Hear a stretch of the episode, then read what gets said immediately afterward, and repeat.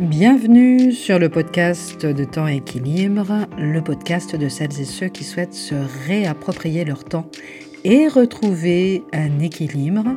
Je suis Diane Ballona-Roland et je vous retrouve chaque mardi matin.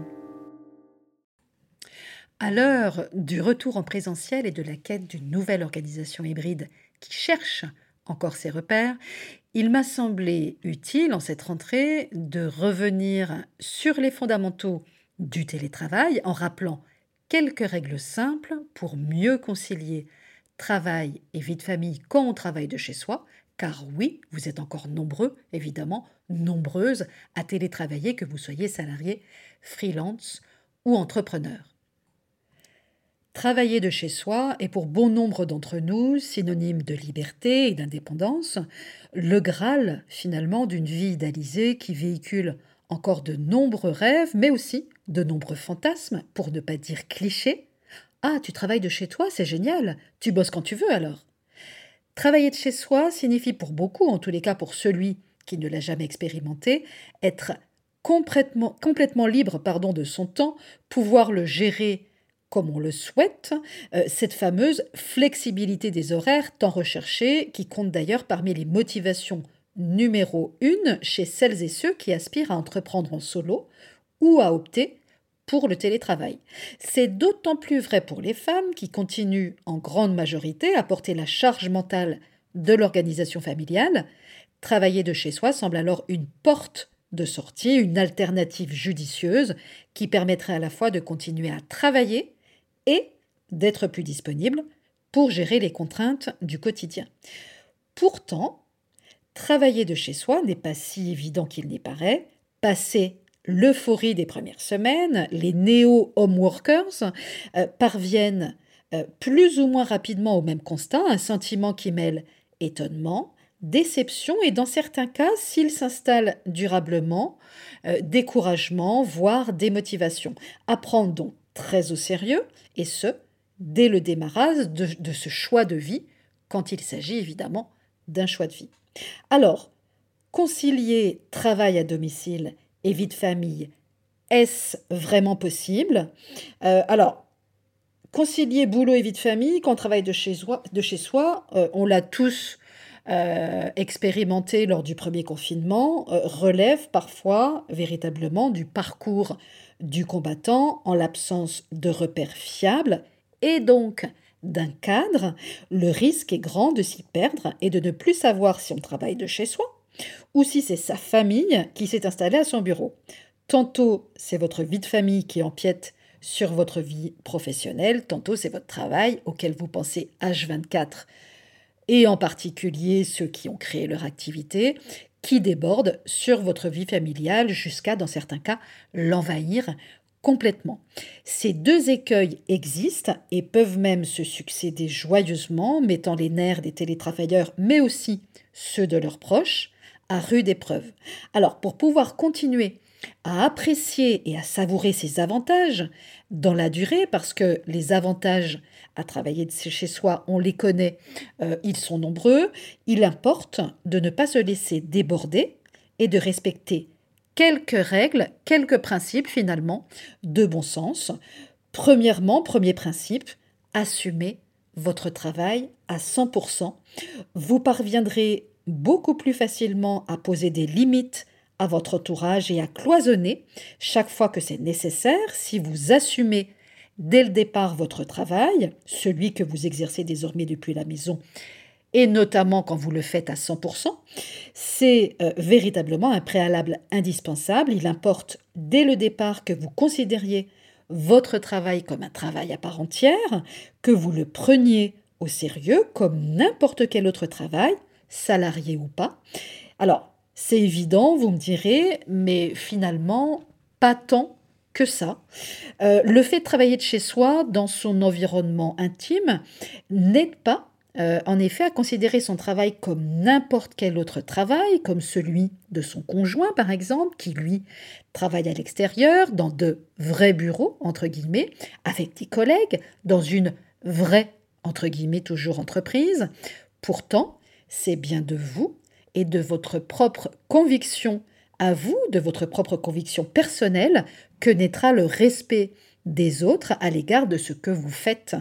Comment imaginer demander aux autres de respecter votre travail si vous-même, vous ne le respectez pas à 100% Assurez-vous donc en premier lieu qu'aucune partie de vous, même infime, ne considère pas votre travail comme une forme de sous-travail moins important que celui des autres. Il vous sera donc plus aisé, plus facile de leur expliquer bah, que là maintenant, non, Décidément, vous n'êtes pas disponible pour un café, ciné, goûter, papotage sauvage sur le palier et qu'il est important que vous boucliez le dossier de votre client avant ce soir, 18h par exemple.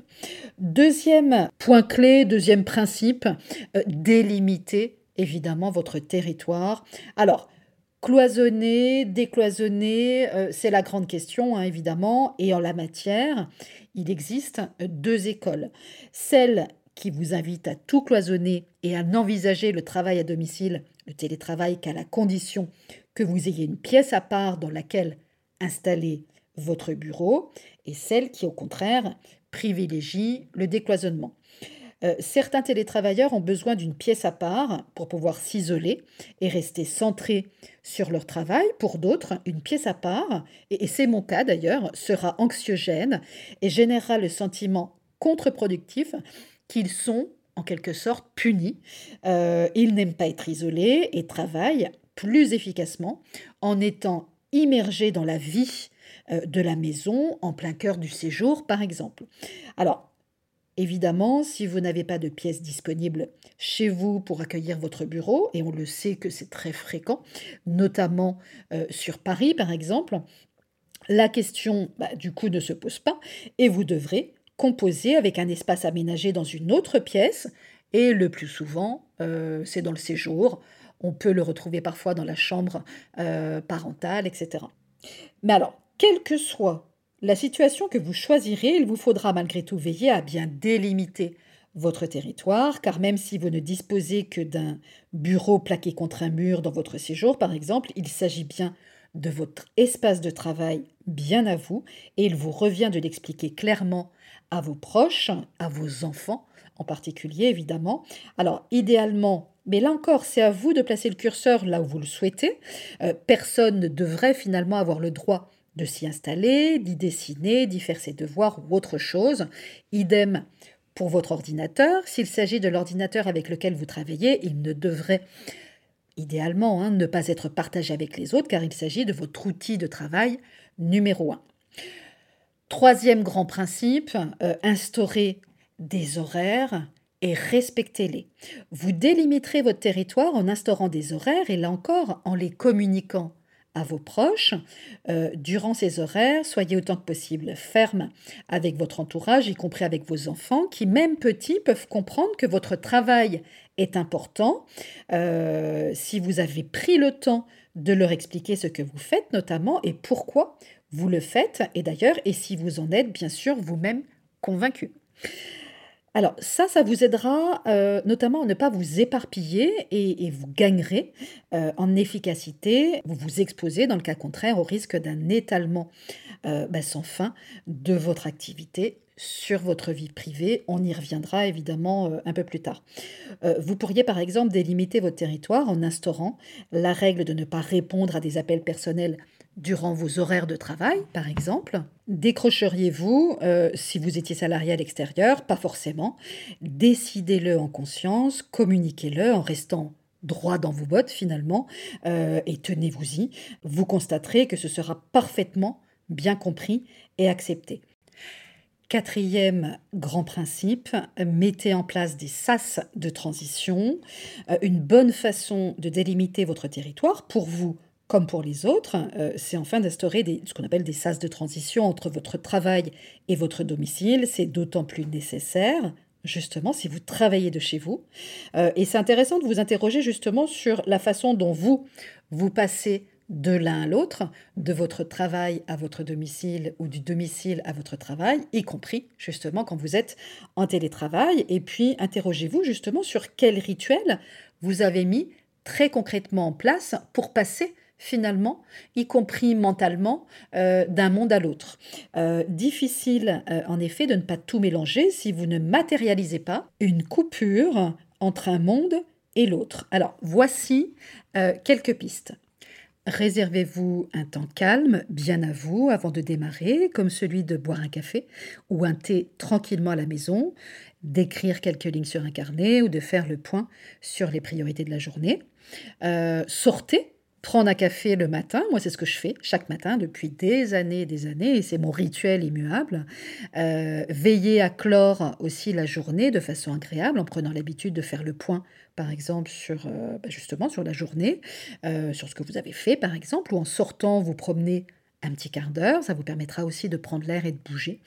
En tous les cas, ce qui compte le soir, c'est d'envoyer à votre cerveau le signal que votre journée de travail est terminée et que votre vie personnelle et familiale prend le relais.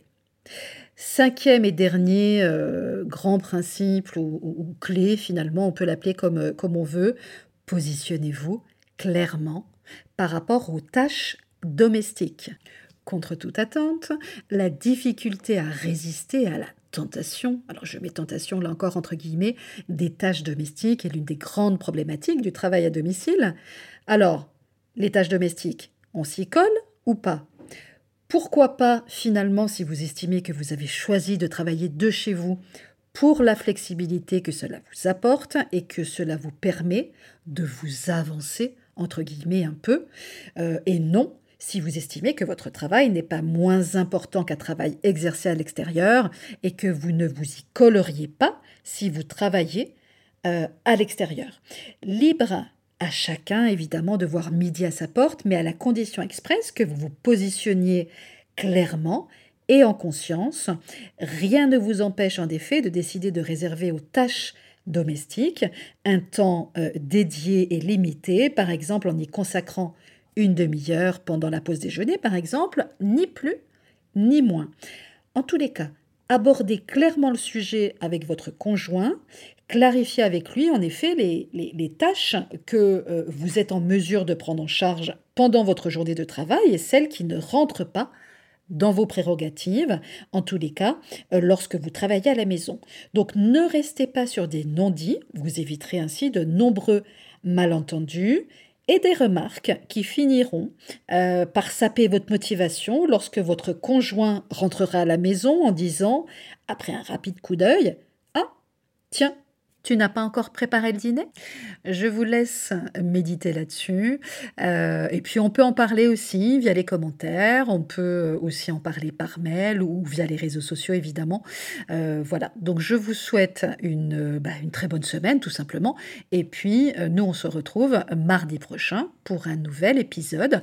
Dernier petit point aussi pendant que j'y pense, si vous avez des idées de sujets, des thématiques que vous souhaiteriez que j'aborde tout particulièrement, n'hésitez pas à m'en faire part, là encore par mail, via les réseaux, etc. Et je me pencherai dessus euh, dans, les prochains, dans les prochaines semaines, tout simplement. Euh, très belle semaine et à mardi prochain.